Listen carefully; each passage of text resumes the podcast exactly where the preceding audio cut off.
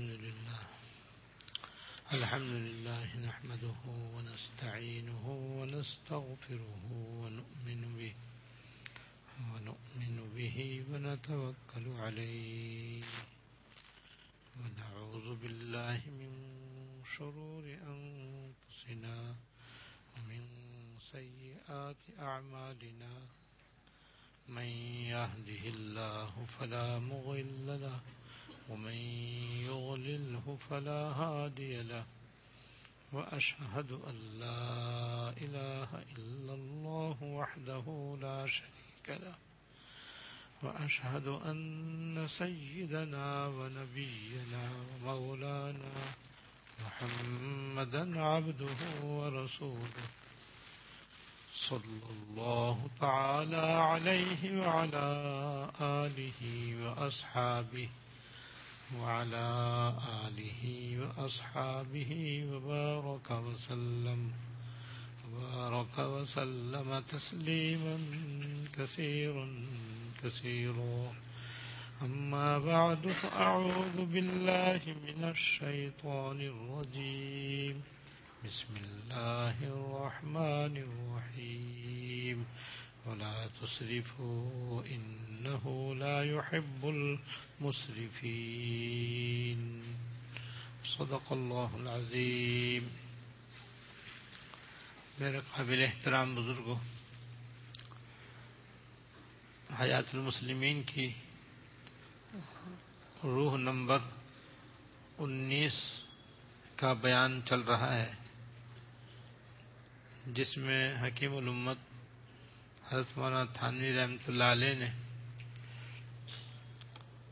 ہر مسلمان مرد عورت کے لیے اپنی آمدنی اور خرچ کا انتظام کرنے کی ہدایت فرمائی ہے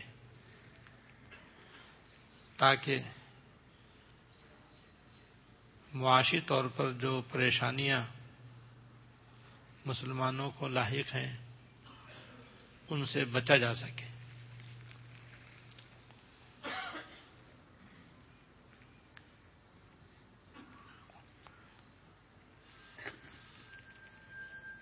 اس سلسلے میں چار باتیں جو بڑی کام کی ہیں گزشتہ منگل آپ کے سامنے بیان ہو گئی ہیں۔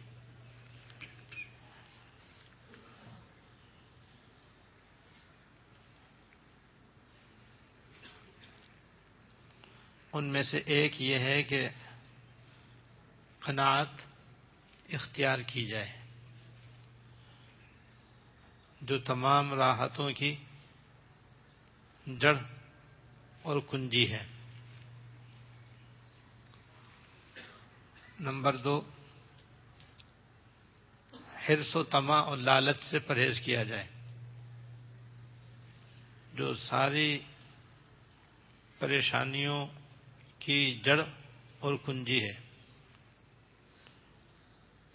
اور حریص آدمی کبھی سکون سے نہیں رہ سکتا۔ نمبر تین۔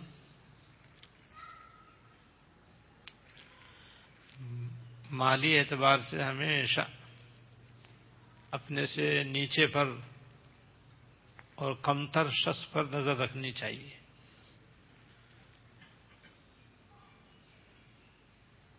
تو دل میں اللہ تعالی کی دی ہوئی خوشحالی پر شکر پیدا ہوگا۔ اور پریشانی دور ہوگی۔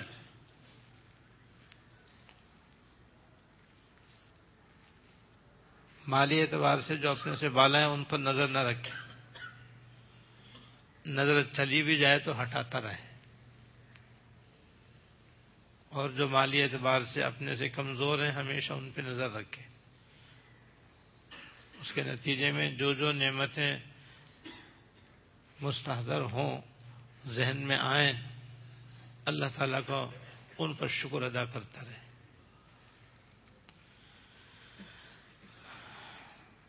جب شکر ادا ہوگا، پریشانی کہاں ہوگی؟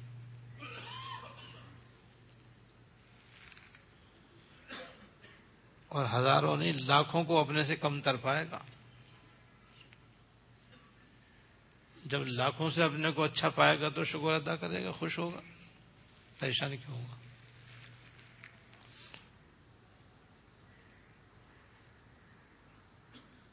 اور چوتھی بات یہ کہ دین کے معاملے میں ہمیشہ اپنے سے بالا پر نظر رکھے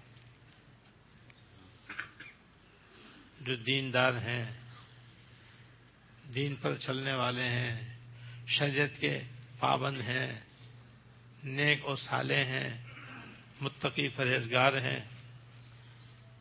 بس ان پر نظر جما کے رکھے تو ان کو دیکھ کر نیک بننے کا جذبہ بڑھے گا۔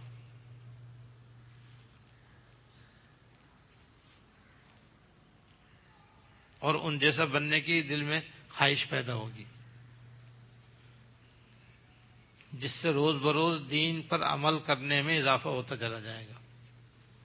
اور اصل چیز تو دین ہی ہے۔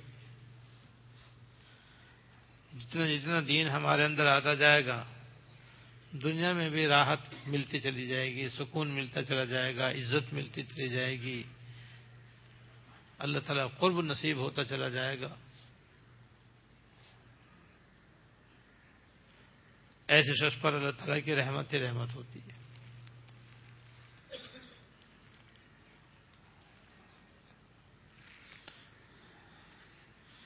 یہ چار باتیں میں نے گزشتہ جمعے ذرا وضاحت سے بیان کی تھیں۔ یاد رکھنی چاہیے، یہ بڑی کام کی باتیں ہیں یہ۔ ان پر عمل کرنے سے بھی معاشی بدحالی دور ہوگی اور خوشحالی نصیب ہوگی۔ دین پر چلنا آسان ہوگا، گناہوں سے بچنے میں خاص مدد ہوگی۔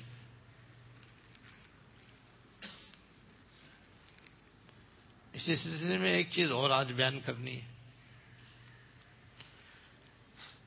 کہ اگر اس پر ہمارا عمل ہو جائے، تو ہمارے حضرت رحمت اللہ علیہ نے اپنی ایک مجلس میں فرمایا تھا کہ نبے فیصد لوگوں کی معاشی بدحالی دور ہو جائے۔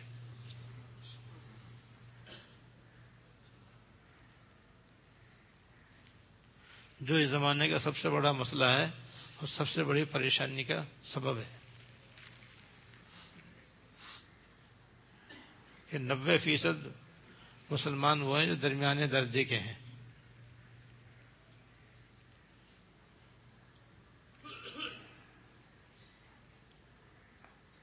جس کی وجہ سے ان کی خرچ اور آمدنی تقریباً برابر ہے۔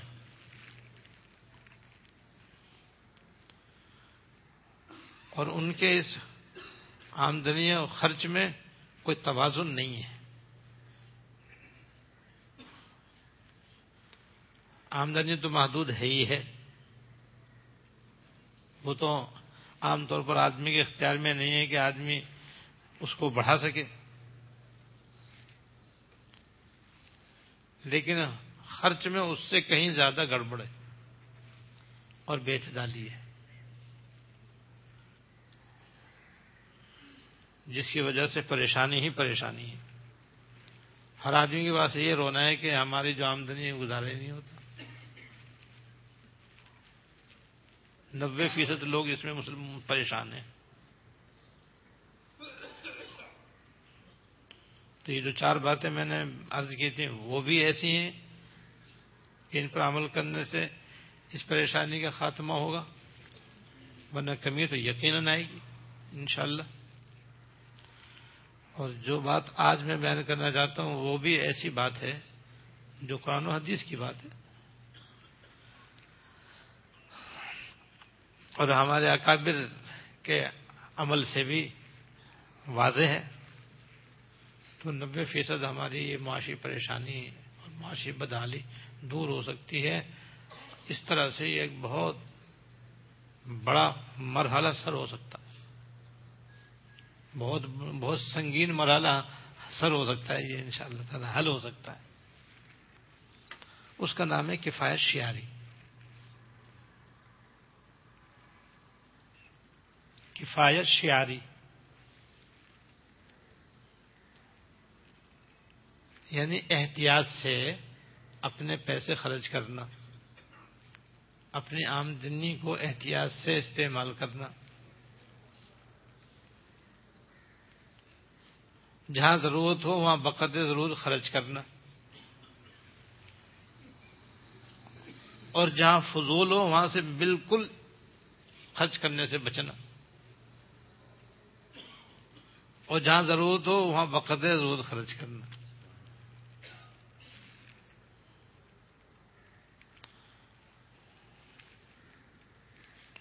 یہ ہے کفایت شاری اور احتیاط۔ یہ چیز بھی علمی اعتبار سے تو میں نے آپ سے عرض کر دی۔ میں نے پڑھ لیا، آپ نے سن لیا، علم ہو گیا۔ لیکن حقیقت یہ ہے کہ یہ عمل بھی بزرگوں کی صحبت سے آتا ہے۔ اس پر عمل بھی بزرگوں کی صحبت سے آتا ہے۔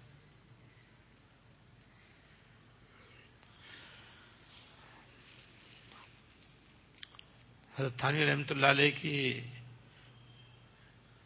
زندگی اس کا چلتا پھرتا عملی نمونہ تھی۔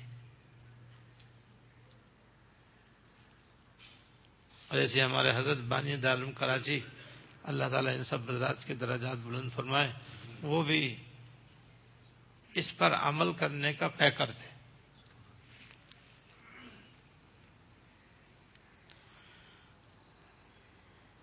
ہمارے حضرت رحمۃ اللہ علیہ نے حضرت تھانی رحمۃ اللہ علیہ کی سلسلے میں جو باتیں بیان فرمائی ہیں، ان میں سے چند میں آپ کی خدمت میں عرض کرتا ہوں۔ ان بزرگوں کی تو باتوں میں بھی، ان کے عمل میں بھی ایسی تاثیر ہے کہ اگر اس کو سنا سنایا جائے تو بھی بندے کو عمل کی توفیق ہونے لگتی ہے۔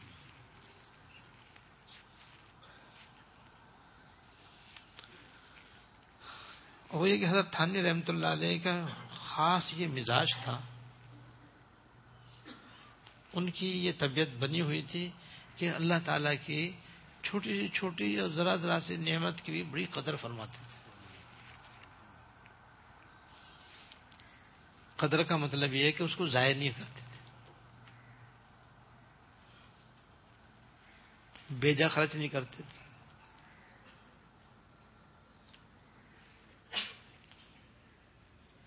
احتیاط سے استعمال فرماتے تھے۔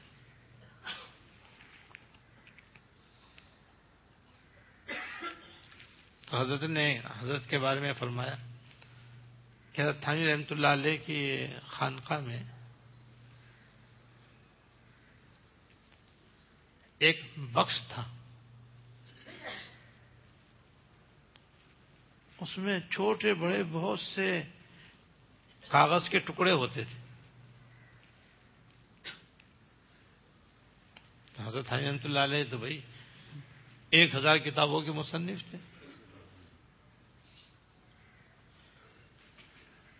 اور پورے ہندوستان سے لوگ اپنے اصلاحی خطوط حضرت خدمت میں بھیجتے تھے۔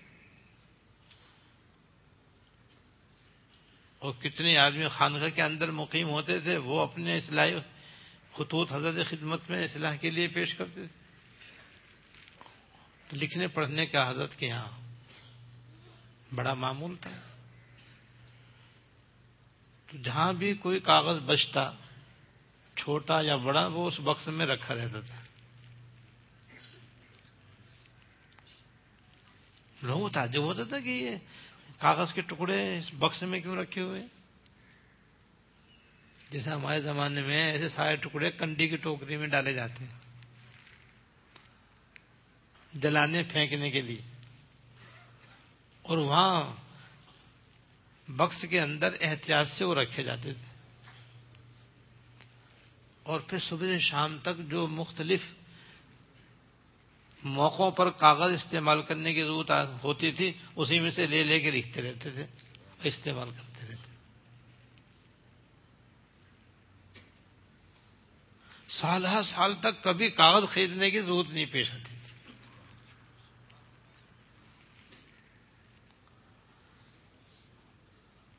اب دیکھو، ایک طرف تو اللہ تعالیٰ کی اس نعمت کی قدر کیونکہ کاغذ تو بہت بڑی نعمت ہے۔ جس پہ کیا کیا لکھا جاتا ہے، ساری کتابیں اسی کاغذ پر لکھی جاتی۔ لیکن صبح شام تک اگر آفسوں کا ہم جائزہ لیں، جہاں لکھنے پڑھنے کام ہوتا ہے، تو بیسوں کاغذ بلا وجہ ضائع ہوتے ہیں وہ بیسوں کاغذ بھی تو پیسے سے آتے ہیں۔ اگر دس بیس ورق روزانہ ہی ضائع ہو رہے ہیں تو اس کا مہینے کا حساب لگا لو۔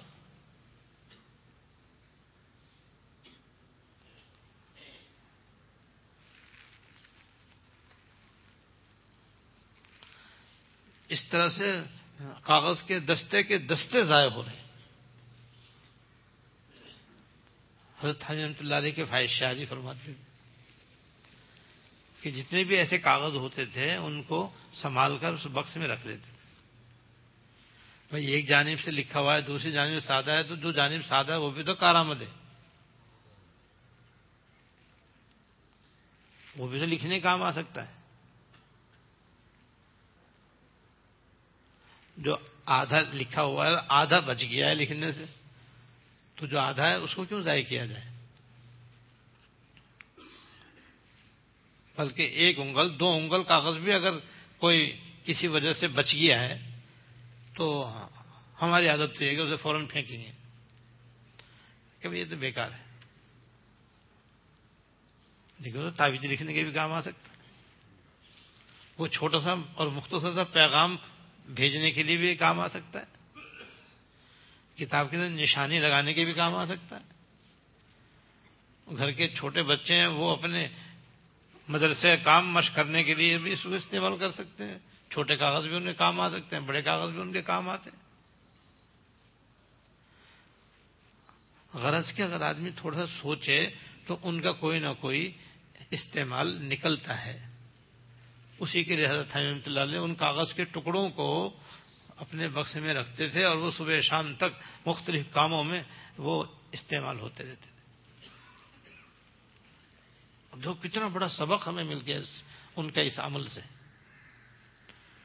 اور حضرت کی تو یہ عادت تھی، جیسے ہر چیز میں حضرت کی یہ عادت تھی کہ خود فرماتے تھے کہ جس چیز کے بڑے حصے سے انسان نفع اٹھائے تو اس کے چھوٹے حصے کی قدر کرنی چاہیے۔ بھائی وہ کھانا جو پیٹ بھر کر آدمی نے کھایا ہے، تو اس کے جو ذرات اور بوٹی کے بوٹیاں اور روٹی کے ٹکڑے اور چاول دسترخوان پہ گر گئے ہیں، تو اس کی بھی تو قدر ہے۔ انہیں کیوں ضائع کیا جائے؟ یہی تو بڑھ کر کے ہماری غذا بنی ہے۔ اسی کے اجزاء جب بڑے تو روٹی بن گئی، سالن بن گیا، پلاؤ بن گئی، بریانی بن گئی، جس کو ہم نے استعمال کر لیا۔ تو اس کے چھوٹے اجزاء کو کیوں ہم ضائع کریں؟ ہمارے حضرت نے فرمایا کہ ایک مرتبہ حضرت رحمۃ اللہ علیہ سفر میں تھے۔ گاڑی میں سفر ہوتا تھا حضرت کا، ٹرین میں۔ تو ٹرین میں کھانا کھا رہے تھے، کھانا کھاتے کھاتے اچانک ایک بوٹی نیچے گر گئی۔ حضرت نے ٹھک کر کے اس کو اٹھایا اور صاف کر کے کھانے لگے۔ تو برابر میں انگریز بیٹھے ہوئے تھے، انگریز کا زمانہ تھا۔ وہ دیکھا، بڑے گھن کرنے لگے۔ اس میں گھن کرنے کیا بات ہے؟ تو اللہ تعالیٰ کی نعمت ہے، جس کی تیاری پر چاند و سورج نے گردش کی ہے، ستارے طلوع اور غروب ہوئے ہیں، ہوائیں چلی ہیں، بادلوں نے پانی برسایا ہے، زمین نے دانا اگایا ہے۔ اس طرح سے یہ پوری پورا کارخانہ اس کی تیاری کے اوپر حرکت میں آیا ہے اور ہم اس کو یہ سمجھ کر کے نیچے گر گیا، ذرا سی مٹی لگ گئی تو اس کو ایسے ضائع کر دیں۔ یہ کیسے ہو سکتا ہے؟ اب دیکھو، اس سے کتنا بڑا سبق ملا کہ بھائی چاہے چھوٹی سی روٹی ہو، چاہے چھوٹی سی بوٹی ہو، چاہے چھوٹا سا کھانا، تھوڑا سا کھانا ہو، پھینکنا نہیں چاہیے۔ اس کو ذہن نہیں ہونے چاہیے۔ خود کھا لو، کسی اور کو کھلا دو، کسی غریب کو دے دو، کچھ نہیں کچھ نہیں تو جانور کو کھلا دو۔ لیکن عام طور پر آپ دیکھیں گے ہمارے گھروں کے اندر اس قسم کی جو تھوڑی تھوڑی چیزیں بچ جاتی ہیں، وہ بیسن میں دھو دی جاتی ہیں۔ جن گھروں کے اندر احتیاط ہوتی ہے، وہاں کا ایک عمل آپ کو بتاؤں۔ کہ جن گھروں میں احتیاط ہوتی ہے، ان میں یہ ہوتا ہے کہ آج کل روغن سے لوگ بہت ڈرتے ہیں۔ کیونکہ ڈاکٹروں نے اتنا ڈرا دیا، اتنا ڈرا دیا کہ اصلی گھی سے بھی لوگ کانپتے ہیں۔ اور اچھے خاصے نوجوان صحت مند بھی جب کھانا کھائیں گے تو روغن جو ہے وہ چھوڑ دیں گے۔ کہ پتہ نہیں یہ سانپ ہے یا بچھو ہے۔ تو پھر عام طور پر یہ جو روغن بچا ہوتا ہے، یہ عام طور پر آپ دیکھتے ہیں کہ وہ دھو کر نالی میں بہا دیا جاتا ہے۔ اور بیسن کی نالی بند ہو جاتی۔ اتنا روغن جمع ہوتا ہے، وہاں گر گر کے کہ وہ نالی بند ہو جاتی ہے کھلوانی پڑتی۔ حالانکہ جو مریض ہو، اسی کے لیے روغن نقصان دہ جیسے کولیسٹرول بڑھا ہوا ہے، اس کے لیے پرہیز۔ مگر پرہیز کا مطلب یہ نہیں کہ نالی میں پھینکو۔ تو جن گھروں میں احتیاط ہوتی ہے، اس کا میں بتا رہا ہوں کہ وہ ایسا سارا روغن ایک پیالی میں جمع ہوتا رہتا ہے۔ پھر دوبارہ نئے سالن میں استعمال ہو جاتا ہے۔ دیکھو، کفایت شعری دیکھو یہ۔ میں نے یہ دیکھا، مجھے تو بڑا یہ طریقہ پسند آیا کہ اللہ تعالیٰ کی نعمت یہ قدردانی بھی ہے، ضائع ہونے سے بچانا بھی ہے، کفایت شعری بھی ہے۔ اس لیے کہ بھائی وہ جو روغن زائد ضرورت سے زیادہ ہے اور عموماً ضرورت سے زیادہ ہی ڈالا جاتا ہے، یہ تو اللہ تعالیٰ ہماری خواتین کو سمجھتے کہ ان کی یہ بات سمجھ میں نہیں آتی کہ روغن اتنا زیادہ ڈالنے کی آخر کیا ضرورت ہے؟ ہاں دال میں تڑکا تو اچھا لگتا ہے۔ لیکن جب پہلے اس کے اوپر گھی تیر رہا ہے، تو اس میں مزید کیا کہتے ہیں؟ تڑکا؟ یہ تو کوئی سمجھ سے بالا ہے۔ یہ تو اللہ ان کو ہدایت دے گی کچھ سمجھے اس بات کو۔ وہ ہمارے ہندوستان، پاکستان میں ہی سارا قصہ اتنا مرکن کھانوں کا۔ اور ملکوں میں جاؤ تو وہاں وہاں نہیں، ایسے چکر نہیں ہے، وہاں پہ سادہ بالکل غذا ہے وہاں پر۔ اور صحت کے لیے بلا شبہ وہ زیادہ مفید ہے۔ تو بھائی یہ جو روغن روز سے زیادہ استعمال ہوا ہے، جو ہونا تو نہیں چاہیے، مگر پیسوں سے آیا جب پیسوں سے آیا تو اس کو اسی طریقے سے بچا کے رکھنا چاہیے۔ اس کے تو پراٹھے ہی بن سکتے ہیں۔ اس کو تو نمکین روٹی میں بھی لگایا جا سکتا ہے اور کچھ نہیں۔ تو بھائی تڑکے میں بھی استعمال ہو سکتا ہے، سالن میں بھی استعمال ہو سکتا ہے۔ بارہ پیسوں سے آیا پیسوں پر مجھے قصہ یاد لطیفہ یاد آ گیا حضرت رحمۃ اللہ علیہ کے مواعظ میں کہ کسی شخص نے دیکھا کہ ایک بدو بدو کہتے ہیں، عربی دیہاتی کو۔ بیٹھا اور رو رہا ہے۔ اور بڑے زاروں قطار رو رہا ہے۔ تو جس نے بھی دیکھا اسے بڑا رحم آیا کہ پتہ نہیں بیچارے وہ کیا تکلیف ہے، کیوں رو رہا ہے؟ تو کسی نے پوچھ لیا، بھائی، کیا بات ہے؟ کیوں رو رہے ہو؟ اس نے کہ بھائی، میں اس لیے رو رہا ہوں، یہ کتے کو دیکھو، یہ بیچارہ مر رہا ہے، عرصے دراز سے میرے ساتھ تھا۔ میرے بھیڑ بکریوں کی، میرے اونٹ جانوروں کی اور میرے ساز و سامان کی حفاظت کرتا تھا۔ اب یہ بیچارہ مر رہا ہے، اس وجہ سے مجھے اس کے مرنے پر رونا آ رہا ہے۔ اس نے پوچھا، کیوں مر رہا ہے یہ؟ کیا بات ہے کوئی؟ تکلیف ہے کیا ہے؟ کہا بھوک کی وجہ سے مر رہا ہے۔ تو سننے والے کو بھی بڑا اس کا دل پسیجا کہ ہائے، یہ بےچارا بے زبان جانور بےچارا بھوک سے مر رہا ہے۔ یہ تو واقعی بڑی افسوس کی بات ہے۔ تو اس نے فوراً ادھر ادھر نظر دوڑائی کہ بھائی، کوئی کھانے پینے کی چیز ہو تو میں اس کو دوں۔ کوئی روٹی مل جائے، کوئی بوٹی مل جائے تو میں اسے دوں تاکہ بیچارہ کھا لے تو اس کی جان بچ جائے۔ کیا دیکھتا ہے وہ بدو کے برابر پاس ایک روٹیوں کا بورا رکھا ہوا ہے۔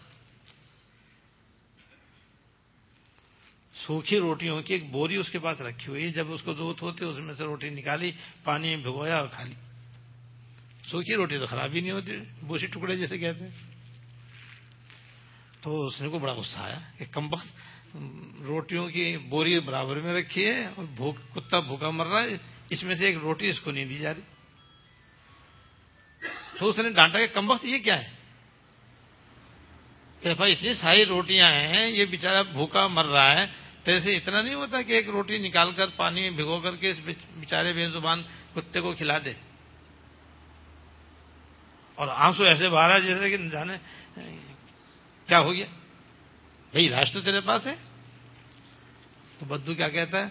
بھائی، پیسے تو، روٹی تو پیسے سے آئی ہے، آنسو میں کیا خرچہ؟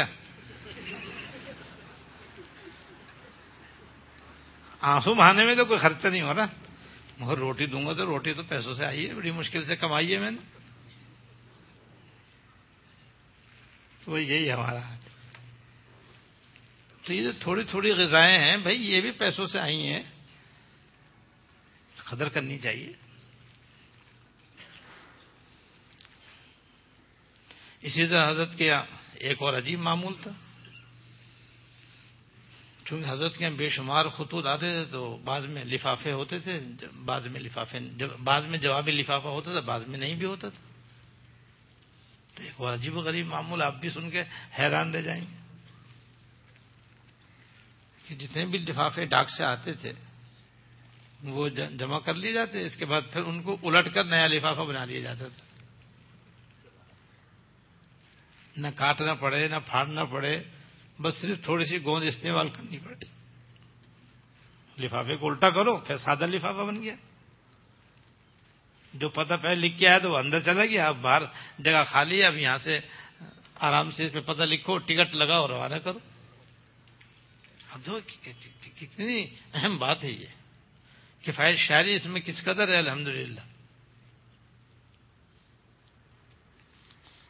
اور ہمارے حضرت رحمۃ اللہ علیہ کے زمانے میں بھی اور اس کے بعد بھی کافی عرصے تک ہمارے دارفتہ میں بھی الحمد للہ اسی پر عمل رہا۔ ہمارے یہاں بھی جو لفافے ڈاک سے آتے تھے، وہ سب جمع کیے جاتے تھے۔ اس کے بعد پھر ان کو الٹ کر نیا لفافہ بنا کر استقبالیہ میں رکھے رہتے تھے۔ اور جتنے خطوط ایسے ہوتے تھے جن کے ساتھ جوابی لفافہ نہیں ہوتا تھا وہی لفافے اس کے اندر استعمال ہوتے تھے۔ اور عرصہ دراز تک یہ بھی ہوتا رہا کہ ان لفافوں کو کھول کر اندر سے وہ سادہ نکلتے۔ اس سادہ حصے پر داولفتہ کے تخصص کے طلبہ اس میں اپنے فتوے لکھ کر کے اپنے استاد کو دکھا دیا کرتے تھے۔ بھائی جواب لکھنے کے لیے کاغذ تو چاہیے نا۔ اور طلبہ جو جواب لکھتے ہیں وہ ہوتا ہے عام طور پر قابل اصلاح، جس میں جواب میں کافی کانچ چھانٹ ہوتی ہے، اس کے بعد جا کر کے اصل سوال پر جواب لکھا جاتا ہے۔ تو اس کے لیے ضرورت رہتی رہتی۔ اب یا تو آدمی نیا کاغذ اس کے لیے استعمال کرے، یا پھر ایسا کاغذ مارکیٹ سے کہیں سے سستا مل جائے رف کاغذ تو وہ استعمال کیا جائے پرہیز سے بھی مل جاتا ہے، وہاں سے بھی لایا جاتا تھا۔ ایک یہ بھی طریقہ تھا کہ وہ جتنے بھی لفافے ہوتے تھے، وہ روزانہ کے روزانہ دس بیس جمع ہو جاتے تو بس انہیں کو الٹا کر کے کھول لیا جاتا، کھول کر کے اندر سادہ نکلتا، سادہ میں جواب چھوٹے موٹے جواب اس کے اندر آرام سے لکھے جاتے۔ اور جیسے تھانی رحمتہ اللہ علیہ کے بکس میں چھوٹے بڑے کاغذ ہوتے تھے، ہمارے حضرت رحمۃ اللہ علیہ کی بیٹھک میں بھی ہوتے تھے۔ وہاں بکس میں نہیں ہوتے تھے، وہاں چمٹی کے اندر وہ رکھے ہوتے تھے۔ چھوٹے کاغذ بھی ہیں، بڑے کاغذ بھی ہیں، بڑے کاغذ نیچے ہیں، چھوٹے کاغذ اوپر ہیں۔ وہ حضرت کے بائیں جانب الماری کی ہینڈل میں لٹکے رہتے تھے۔ اب حضرت بھی ایسی صاحب تصنیف کہ حضرت نے اپنے زندگی کے آخری حصے میں جو کہ جبکہ سارے فراش تھے، یہ معاشر قرآن کی آٹھ جلدیں لکھی۔ تکلیف ہو گئی تو آرام فرما رہے طبیعت سنبھل گئی تو لکھنا شروع فرما رہے رات دن اس طرح سے اپنے آخری ایام میں حضرت نے اس کو مکمل فرمایا۔ کتنی بے شمار حضرت کی کتابیں، تصنیفات ہیں۔ تو صبح شام تک حضرت لکھنے پڑھنے کام میں مصروف رہتے تھے۔ اور اس نے بڑے دارالعلوم کا انتظام بھی فرماتے تھے۔ تو کاغذی کاغذ چاہیے۔ بس وہ کاغذ حضرت کے یہاں لکھے رہتے، لٹکے رہتے تھے۔ جو بھی وہاں جاتا، حضرت کو بھی ضرورت ہوتی، یا کسی کو بھی ضرورت ہے سب اسی میں سے کاغذ لیتے رہتے تھے۔ اسی پہ لکھتے رہتے تھے۔ دیکھو، اگر آدمی کفایت کرنا چاہے، بچت کرنا چاہے، تو کر سکتا ہے۔ ان بزرگوں نے کر کے دکھایا ہے۔ یہ ہے کفایت شیاری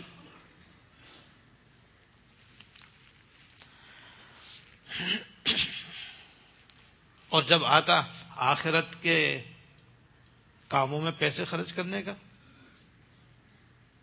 تو یہ حضرات آگے بڑھ کے حصہ لیتے۔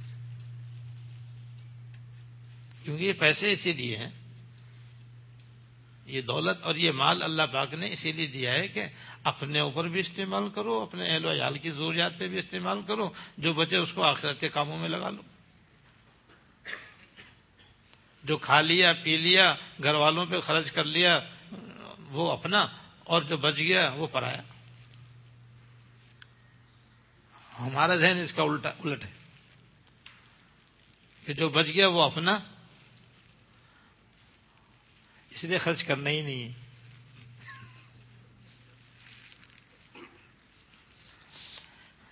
ایک دفعہ سرکار دو عالم جناب رسول اللہ صلی اللہ علیہ وسلم گھر میں بکری جی ذبح ہوئی۔ اور حضرت عائشہ اللہ تعالیٰ عنہ نے یا کسی اور زوجہ محترمہ نے جی ذبح ہونے کے بعد اس گوشت کو، اس کا گوشت تقسیم کر دیا۔ اور حضور کو جو کہ دست کا گوشت پسند تھا تو ایک دستی انہوں نے بچا لی۔ جب آپ گھر میں تشریف لائے تو آپ نے پوچھا کہ بکری کیا ہوا؟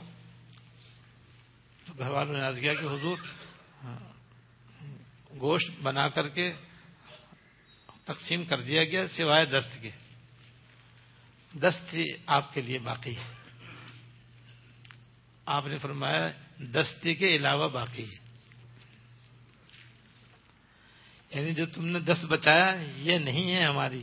جو تم نے خیرات کیا، وہ ہمارے لیے ہے۔ سوال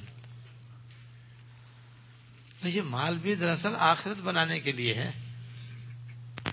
اللہ تعالی ہمیں بھی اس کی بھی توفیق عطا فرما دیں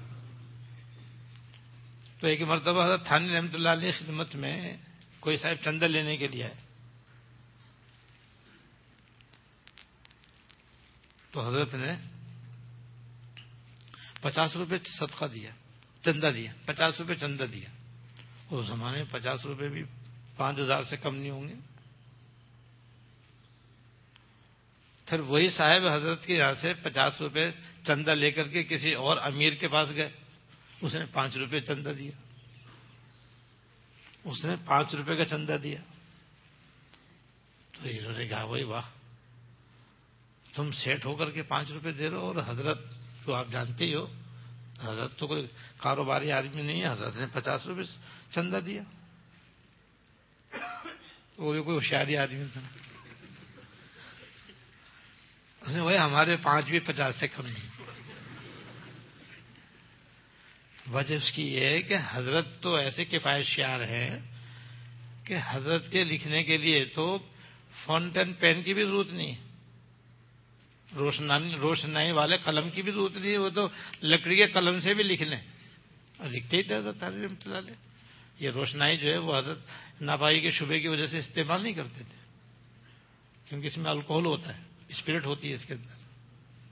اور اس زمانے میں اسپرٹ کے اندر ناپاکی کا زیادہ اندیشہ ہوتا تھا۔ تو حضرت یہ جو عام طور پر روشنائی ہوتی ہے، جیسے ڈالر روشنائی ہے، پار کر کے روشنائی ہے، جو پین کے اندر استعمال ہوتی ہے، استعمال نہیں کرتے تھے۔ کچی روشنائی جو پہلے زمانے میں ہوتی تھی، وہ حضرت اس میں قلم سے ڈبو ڈبو کے لکھا کرتے تھے۔ ان کو تو مفت کا قلم بھی کافی ہے۔ حضرت مفت کے ہی کہیں گے نا، اس میں کون سا خرچہ ہے؟ آنے دوارے کا قلم آتا تھا بس اس زمانے میں۔ اسی کو چھیلا اور پھر اسی سے جناب روشنائی میں سے ڈبو ڈبو کے اسے لکھ لیا سب کچھ۔ تو ہمیں تو قلم لکھنے کے لیے پچاس روپے کا چاہیے۔ تو ہمارے یہاں خرچہ زیادہ ہو رہا ہے، اس لیے پانچ روپے چندہ دیا جا رہا ہے۔ وہاں خرچہ کم ہو رہا ہے تو چندہ زیادہ دیا جا رہا ہے۔ اس نے یہ حساب لگایا۔ پھر حقیقت میں تو رحمت اللہ علیہ کی دانا ہی تھی کہ انہوں نے ادھر سے پیسے بچا کر کے آخرت میں استعمال فرمایا۔ اور اس نے آخرت سے بچا کر کے دنیا میں استعمال کیے۔ عقل مندی تو یہ ہے۔ یہ عقل مندی ایسی جیسے ماما بھونی فر رحمت اللہ علیہ کی عقل مندی اب ان کا قصہ سناؤں آپ۔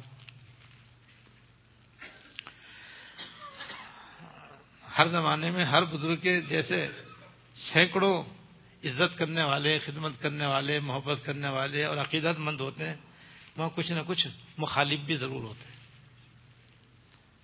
کسی کو حسد ہوتا ہے، کسی کو کچھ ہوتا ہے، لیکن مخالف بھی بہرحال ہوتے ہی ہوتے ہیں۔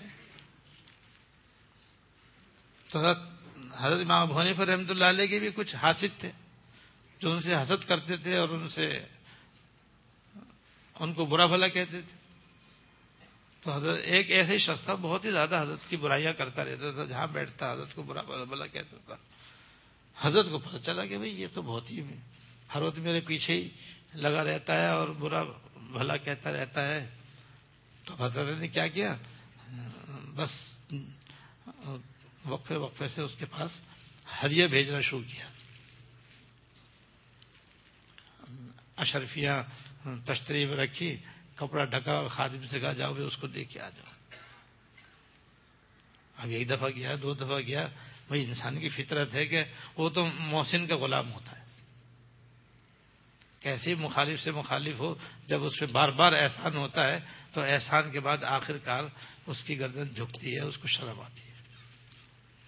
لہذا کچھ دن کے بعد اس کا رویہ بدلنے لگا۔ اور اس کو حیا آئی کہ میں حضرت کو برا بلا کہوں اور حضرت ایسا قیمتی تحفہ میرے پاس بھیجے اپنے آپ کو ملامت کرے، کم وقت تو ان کو برا بلا کہتا ہے، وہ تو تیرے ساتھ یہ سلوک کر رہے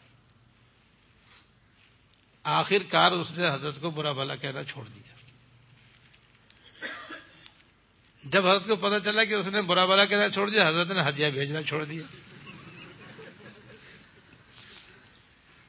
اور جب ہدیہ نہیں آیا، ایک دفعہ نہیں، دو دفعہ نہیں، تین دفعہ نہیں، تو اس کو فکر ہوئی کہ یہ ہدیہ کیوں بند ہو گیا؟ تو اس نے کہہ رہا بھیجا کہ یہ حضرت یہ عجیب معاملہ ہے۔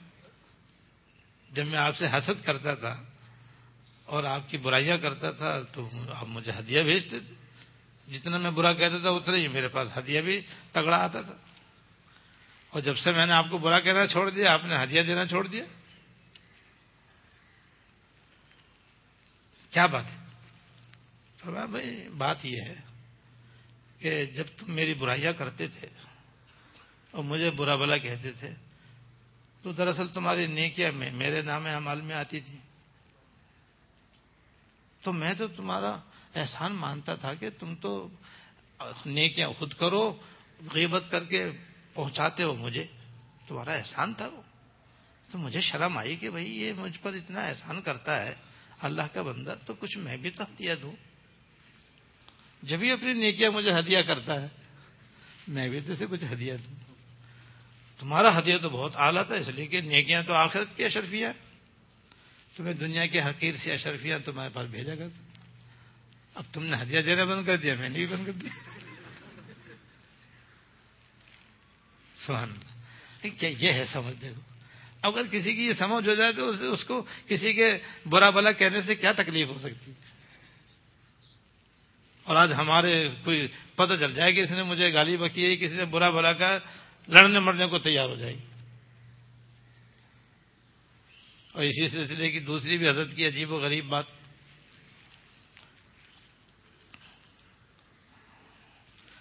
ایک شخص حضرت کی خدمت میں رہا، بہت عرصے تک۔ بہت عرصے کے بعد اس نے کہا کہ یہ حضرت میں بڑے بڑے صوفیہ اور بزرگار دین اور علماء کی خدمت میں رہا ہوں۔ وہ سارے بڑے پائے کے لوگ تھے۔ لیکن حضرت کبھی نہ کبھی میں نے کسی نہ کسی کی منہ سے کسی نہ کسی کی برائی ضرور سنی۔ کسی نہ کسی کی میں نے کبھی نہ کبھی ان سے برائی سنی ہے۔ آپ پہلے شخص ہیں کہ میں اتنے عرصے سے آپ کی خدمت میں آ رہا ہوں، رہتا ہوں۔ آج تک کبھی میں نے آپ کی زبان سے کسی کی برائی نہیں سنی، غیبت نہیں سنی میں نے کسی کی۔ حضرت فرمایا، میں کیوں؟ میں کیا باولا ہوں؟ جو میں کسی کی برائی کروں، اور کسی کی میں غیبت کروں کروں گا تو اپنی ماں کی کروں گا۔ یہ جواب دیا تھا اس نے حضرت یک شدھ دو شدھ پہلے تو ایک ہی اشکال تھا کہ آپ کی زبان سے کبھی میں نے کسی کی برائی نہیں سنی اب آپ کہہ برائی کروں گا تو اپنی مائی کروں گا۔ تو کیا حضرت مائی فالتو رہ گئی جو اس کی برائی کروں گی تو اس بیچارے کا ذہن ایسے تھا جیسے ہمارا آپ کا، کہ سمجھ ہی نہیں کچھ۔ اللہ اللہ ماشاء اللہ اور حضرت فقیر تھے ماشاء اللہ سبحان اللہ تو اس نے کہا، حضرت تو میرے لیے اور آپ سے پوچھنا، سمجھنا ضروری ہو گیا۔ اب میرے سمجھ میں نہیں آ رہی بات کہ پہلے تو آپ فرما رہے میں کیوں کروں؟ میں باولا ہوں جو کسی کی برائی کروں۔ پھر آپ کہہ رہے ہیں، کروں گا تو اپنی مائی کروں گا۔ یہ حضرت سمجھ میں نہیں آ رہا میرے۔ تو حضرت نے یہ فرمایا کہ بھائی، بات یہ ہے کہ جب کوئی کسی کی برائی کرتا ہے تو عزر حدیث برائی کرنے والے، جس کی برائی کرتا ہے، جو برائی کرتا ہے، اس کی نیکیاں اس کو ملتی ہیں جس کی آدمی برائی کرتا ہے۔ جیسے خالد نے زاہد کی غیبتیں کی۔ زاہد نے خالد کی غیبتیں کی۔ تو زاہد کی نیکیاں خالد کو مل جائیں۔ گی کہتے میں کہ پاگل ہوں؟ نیکی میں کروں، نماز میں پڑھوں، روزے میں رکھوں زکات میں دوں، صدقہ میں کروں، تسبیح میں پڑھوں، تلاوت میں کروں اور کر کے، غیبت کر کر کے دوسروں کو بانٹ دوں، یہ کوئی عقل مندی کی بات ہے؟ اور اس لیے میں نے کہا کہ بھائی، میں پاگل ہوں جو میں لوگوں کی برائیاں کروں۔ اور دوسری بات کا مطلب یہ ہے کہ اگر میں کروں گا تو اپنی مائیں کروں گا، اس کا مطلب یہ ہے کہ اگر میں برائی کروں گا تو اپنی مائیں کروں گا تاکہ بیٹے کی نیکی ماں کے پاس جائے، گھر کی نیکی گھر میں رہے۔ تو یہ ہے عقل بندی اور یہ اسے کہتے ہیں تفقو اسے کہتے ہیں دین کی سمجھ اللہ تعالیٰ ہم سب کو نصیب فرما ہے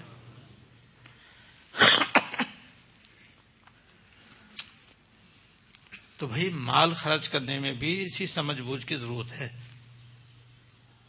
جو بزرگوں سے سیکھی جاتی ہے۔ اور یہ ان کی صحبت میں رہنے سے سمجھ میں آتی دور دور سلام دعا کرنے سے نہیں آتی۔ جب آدمی ان کے پاس بیٹھتا ہے، ان کو عمل کرتا ہوا دیکھتا ہے، تو پھر آدمی کے اندر یہ بات پیدا ہوتی ہے۔ تو حضرت رحمۃ اللہ علیہ بیکار جگہ پیسے خرچ کرنے سے بچتے تھے۔ اور نیک کاموں میں بڑھ چڑھ کر حصہ لیتے تھے۔ ایسی ایک مرتبہ دارالعلوم دیوبند میں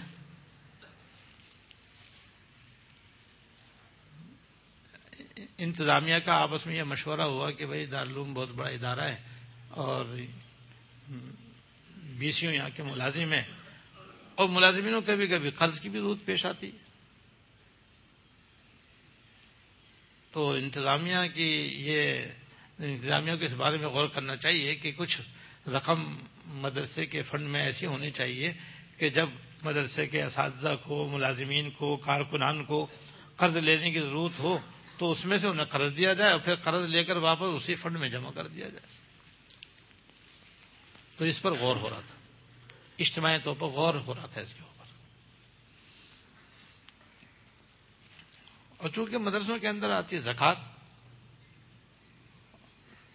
فطرہ چر میں قربانی اور دیگر صدقات واجبہ، عام عطیات عطیات وغیرہ بہت کم ہوتے ہیں، زیادہ تر تو زکوٰۃ اور صدقات واجبہ زیادہ ہوتے ہیں۔ اس میں اس قسم کے کاموں کی گنجائش نہیں ہوتی۔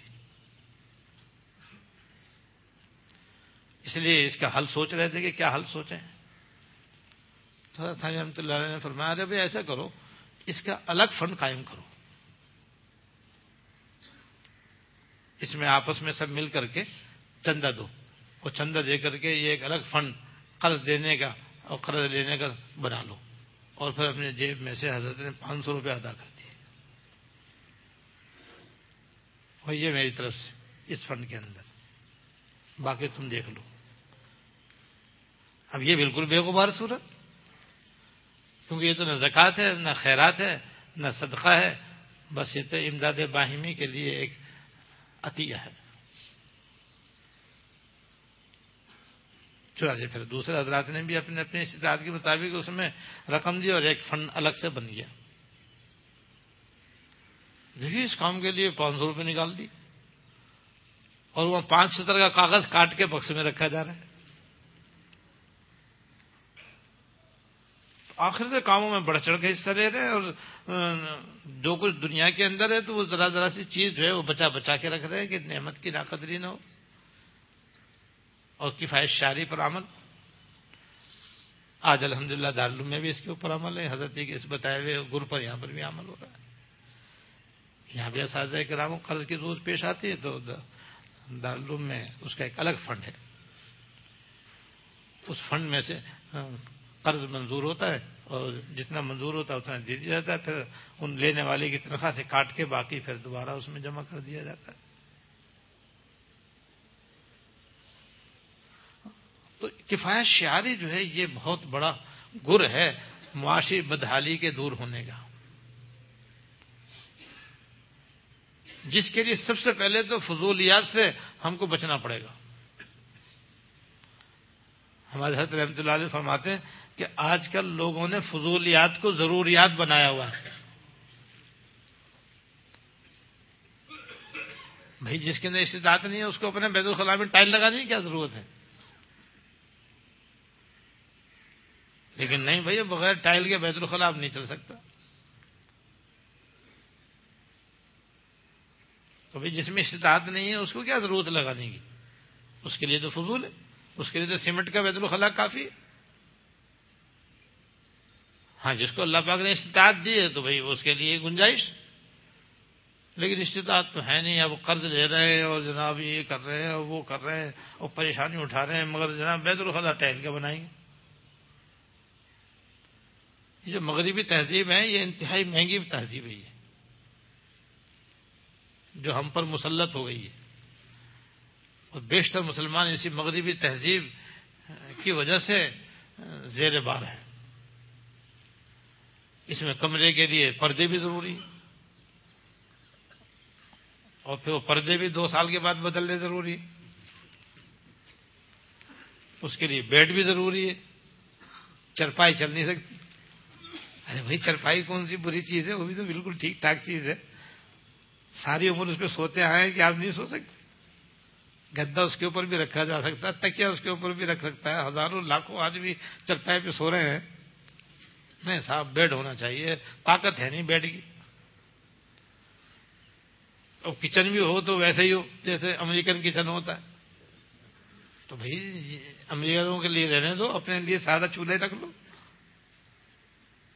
ہاں جس میں استطاعت ہو، کوئی حرج نہیں، منع نہیں۔ ہے لیکن بات اس کی ہو رہی ہے کہ استطاعت تو ہے نہیں، لیکن جناب اپنے گھر کی سجاوٹ ویسی ہونی چاہیے، جیسے کہ رواج ہے۔ وہی بات ہے کہ جناب اپنے سے بڑھ کر لوگوں کے اوپر نظر ہے۔ خرچے ان جیسے آمدنی ہے۔ نہیں تو پھر یا تو چوری کرے گا، یا ڈھاکہ ڈالے گا، یا بھتا لے گا، یا رشوت لے گا، سود کھائے گا، لوٹے گا، اور کیا کرے گا؟ اس لیے کہ اس کو تو بھینٹ تو چڑھانی ہے نا، اس کو بھینٹ، جیسے مزاروں میں بھینٹ چڑھتی ہے، ایسے گھر پہ بھینٹ چڑھتی، تو اس کو اپنا لباس بھی کوٹ پتلون چاہیے۔ اب کوٹ پتلون کو اتنا سستا تھوڑی جیسے کہ ایک کرتا اور ایک پاجامہ میں سستا بنتا ہے۔ ایک ٹوپی، ایک کرتا، ایک پاجامہ، بس ایک چپل۔ ہمارا قومی لباس تو اتنا سستا ہے۔ لیکن اس بوٹ بھی ہو اور سوٹ بھی ہو وہ تو بڑا مہنگا ہے۔ اس کا تو سلوائی، سلائی بھی ہمارے سوٹ سے زیادہ مہنگی۔ تو جسم پر بھی ایسا، پھر جناب کمرہ بھی ویسا، اور پھر کچن بھی ویسا، اور بیت الخلاء بھی ٹائل والا، یہ، وہ ساری، یہ تو ساری کے سارے خرچے خرچے ہیں۔ آمدنی تو ہے نہیں اتنی۔ تو وہ چھوڑو ان سب چیزوں کو۔